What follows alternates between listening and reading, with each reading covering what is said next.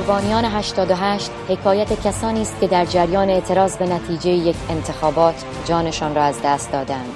حکایت انسانهایی که پس از دهمین دوره انتخابات ریاست جمهوری ایران در خرداد 1388 زندگیشان تمام شد.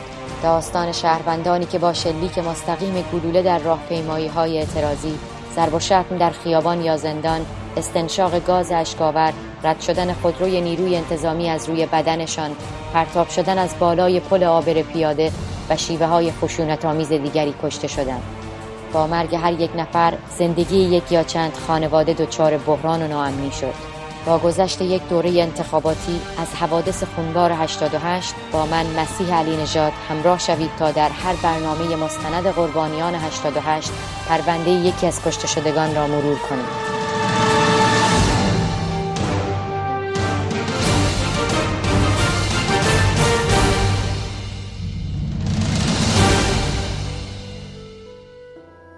مادر سینی چای را زمین می‌گذارد و خودش کنار پسرش می نشیند تا او وسایلش را جمع کند. اینجا اهواز است و یعقوب دانشجوی کارشناسی ارشد رشته نمایش در دانشکده هنر و معماری دانشگاه تهران. یعقوب بروایه متولد سال 1361 است پسر دوم خانه. با یاسر و یلدا برادر و خواهرش خداحافظی کرده و خانه را به مقصد تهران ترک می کند مادر روسری نخی نازکش را روی سرش مرتب می کند و تا جلوی در برای بدرقه پسرش می رود. در که بسته می شود مادر به داخل خانه برمیگردد. برادر، خواهر و پدر یعقوب نیز هر کدام دنبال کار و زندگیشان می روند. هیچ کسی نمی داند که در پایتخت چه می گذرد و چه اتفاقی در انتظار یعقوب است.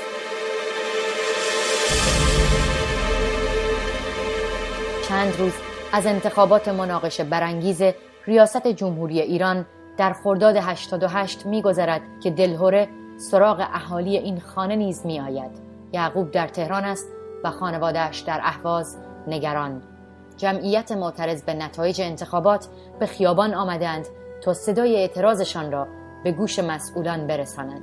سی خرداد است و یعقوب بروایه اگرچه سیاسی نیست اما صدای این اعتراضات را میشنود و او هم نگران است.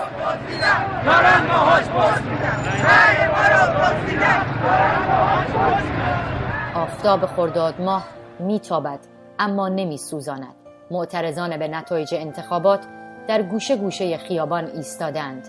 نیروهای ضد شورش نیز در جای جای خیابان انقلاب مستقر شدند.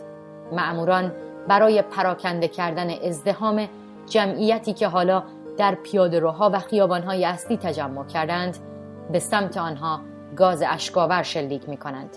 چند موتور سوار نیز خودشان را به میان مردم می اندازند. آنها با لباسهای شخصی از موتورها پیاده می شوند اما در دستهایشان باتوم دارند. باتوم هایی که ناگهان بالا می روند و روی تن راهپیمایی کنندگان فرود می آیند.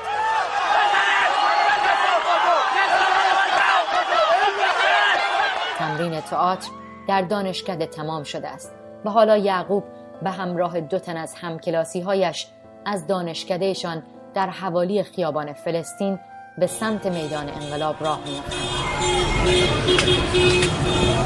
در خیابان بلبله است. صدای شیون و شعار در هم پیچیده. ناگهان گروهی از مأموران یگان ویژه و نیروهای بسیجی که برای کنترل راهپیمایی به خیابان آمدند از موتورهایشان پیاده می شوند تا مردم را متفرق کنند مردم خشمگینتر می شوند و برخی از آنها از جایشان تکان نمی خورند. مقاومت مردم نیروهای ضد شورش را هم عصبانی تر می کند. یعقوب و دوستانش حالا نزدیک مسجد لولاگر شدند. خیابان جای سوزن انداختن نیست. نیروهای ضد شورش نیز به تکاپو افتادند تا جمعیت را پراکنده کنند. ناگهان صدای تیراندازی می آید و جمعیت از جا می پرد به سرعت راهی کوچه های اطراف می شود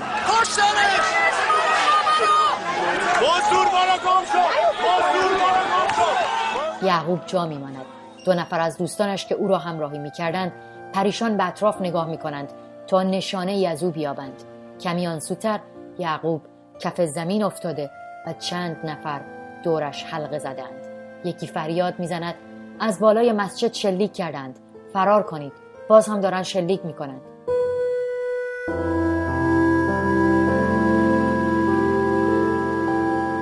یعقوب بروایه مجروح شده و بدن زخمی او کف خیابان افتاده است. مردم سراسیمه به کمک آمدند.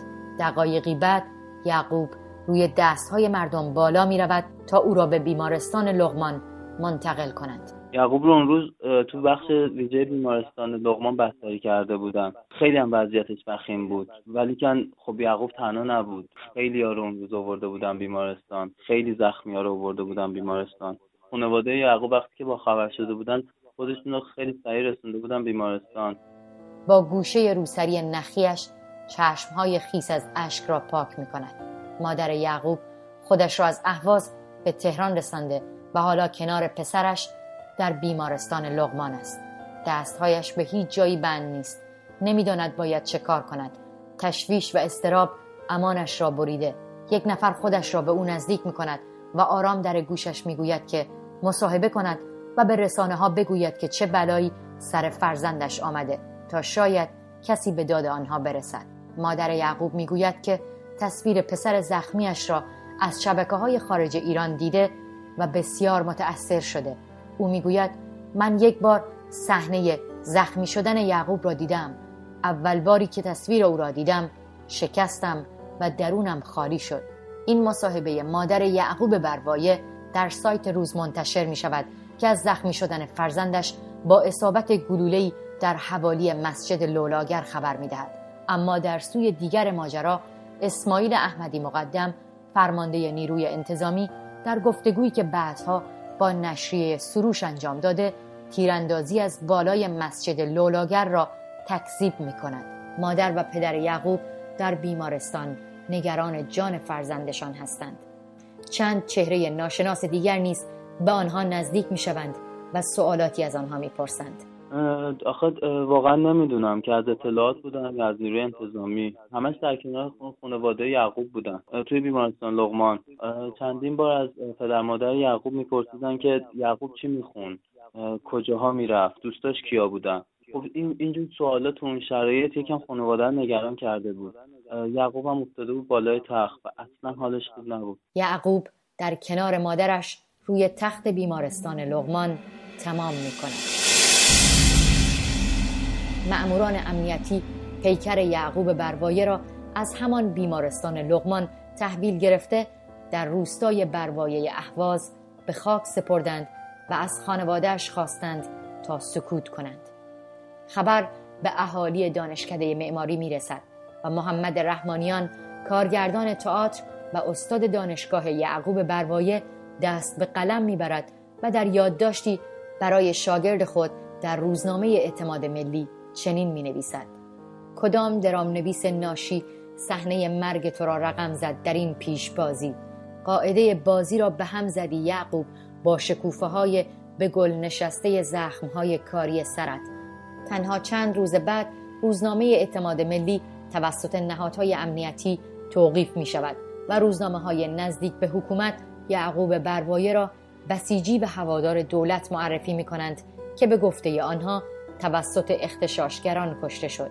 اما خانواده یعقوب دنبال شناسایی قاتل فرزندشان هستند. هیچ روزنامه در داخل ایران دیگر از یعقوب بروایه و خانوادهش نمی نویسد اما هم کلاسی ها و اساتید یعقوب دست از نوشتن و معرفی هویت واقعی او بر نمی دارند.